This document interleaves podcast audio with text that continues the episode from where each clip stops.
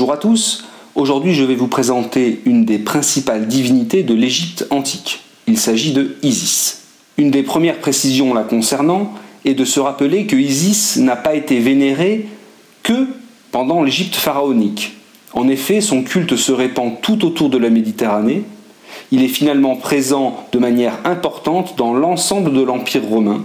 Parmi les plus beaux témoignages de ce succès du culte isiaque se trouve le temple d'Isis retrouvé à Pompéi, au sud de l'Italie, ou encore le temple d'Isis retrouvé à Délos, en pleine mer Égée. Une difficulté habituelle est de reconnaître les dieux égyptiens, de les distinguer entre eux. En effet, ils ont de nombreux attributs et ces attributs sont souvent partagés entre plusieurs dieux. Ceci a largement varié selon les régions de l'Égypte et selon les époques. Pour Isis, son principal attribut est le trône. Aussi, de nombreuses représentations d'Isis la montrent coiffée d'un petit trône sur la tête. Mais elle peut aussi être coiffée d'une perruque surmontée de deux cornes de vache, entre lesquelles se trouve un disque solaire. Isis est avant tout une déesse anthropomorphe, c'est-à-dire représentée simplement sous forme humaine. Elle n'a d'habitude ni corps ni tête d'animal sauf à de rares exceptions.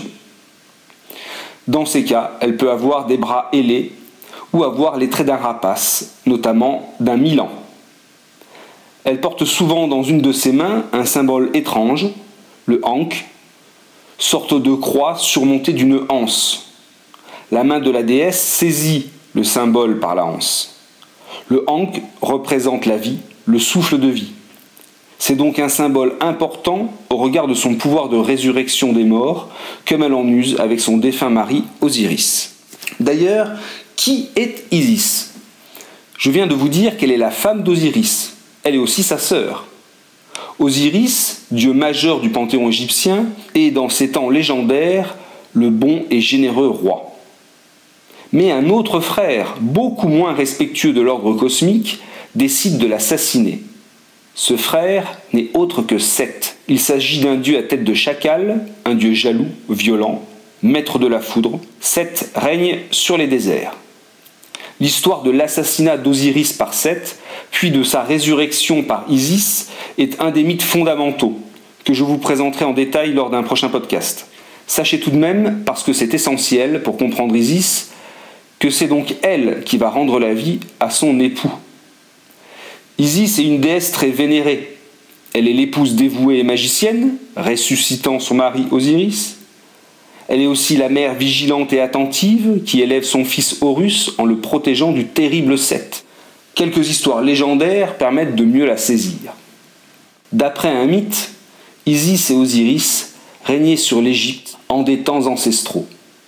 Les deux époux s'aimaient. Ils étaient même amoureux l'un de l'autre depuis fort longtemps avant leur naissance. En effet, nos deux tourtereaux se sont connus et aimés dans le ventre de leur mère, la déesse Nout.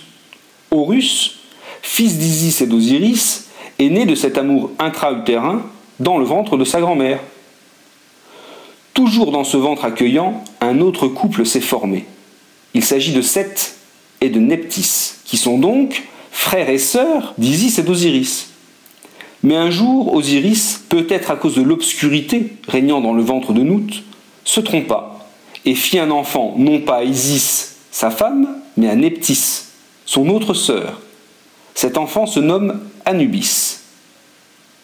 Sa mère, Neptis, l'abandonne dès sa naissance, par peur des représailles de son mari Seth. Isis décide alors d'adopter Anubis et l'élève comme son propre fils. Une autre légende au sujet d'Isis ne manque pas d'étonner. Il s'agit d'une des versions de la naissance d'Horus, fils d'Isis et d'Osiris. La conception d'Horus se produit alors qu'Osiris est mort et momifié. Isis, changé en Milan, rapace de bonne taille, vient se poser sur le sexe du roi défunt. La légère brise produite par les ailes d'Isis ramène à la vie Osiris.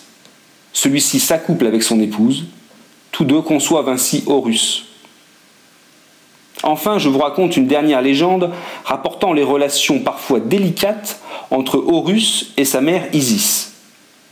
Alors qu'Osiris est mort et ne peut donc plus régner sur l'Égypte, Seth assassin et frère d'Osiris, vient trouver le jeune dieu Horus pour lui proposer un défi. Ce défi devrait permettre de désigner le successeur du roi mort. Seth et Horus se changeront en hippopotame et plongeront dans le Nil au moment de la crue. Si l'un des deux ressort la tête avant trois mois entiers, celui-ci ne sera pas digne d'accéder au trône d'Égypte. Sans plus tarder, Seth et Horus se métamorphosent en hippopotame et plongent dans le Nil. Isis, restée sur la berge, s'inquiète pour son fils. Elle craint pour sa vie. Il pourrait périr noyé. Seth a déjà tué son mari. Il pourrait maintenant entraîner son fils dans la mort. N'y tenant plus, Isis fabrique un harpon magique, touchant sa cible à coup sûr. Puis elle attache une corde à son harpon et enfin elle lance l'arme sous l'eau en direction des deux dieux. La première fois, le harpon se plante dans les chairs d'Horus. Celui-ci hurle et demande à sa mère de lui ôter le harpon. Isis, obéissant à son fils, ordonne alors au harpon de revenir seul vers elle. Mais elle saisit à nouveau l'arme et la lance cette fois-ci en direction de Seth. Le dieu à tête de chacal est harponné, mais celui-ci implore sa sœur, Isis, de ne pas le blesser davantage. Seth rappelle à Isis que tous deux ont été dans le même ventre, dans celui de leur mère, Nout. Isis se laisse attendrir et rappelle le harpon.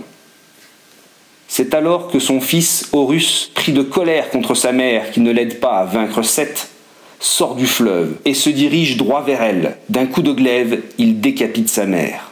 Bref, au-delà de ces histoires légendaires, les mythes où l'on trouve Isis la placent comme une déesse majeure, liée à la fois au pouvoir pharaonique et au rite funéraire. Ainsi, lors de certains cultes, ou lors d'inhumations, des jeunes femmes jouaient le rôle d'Isis, découvrant le corps d'Osiris. Alors, elles pleuraient bruyamment, criaient ou chantaient selon un rituel bien précis.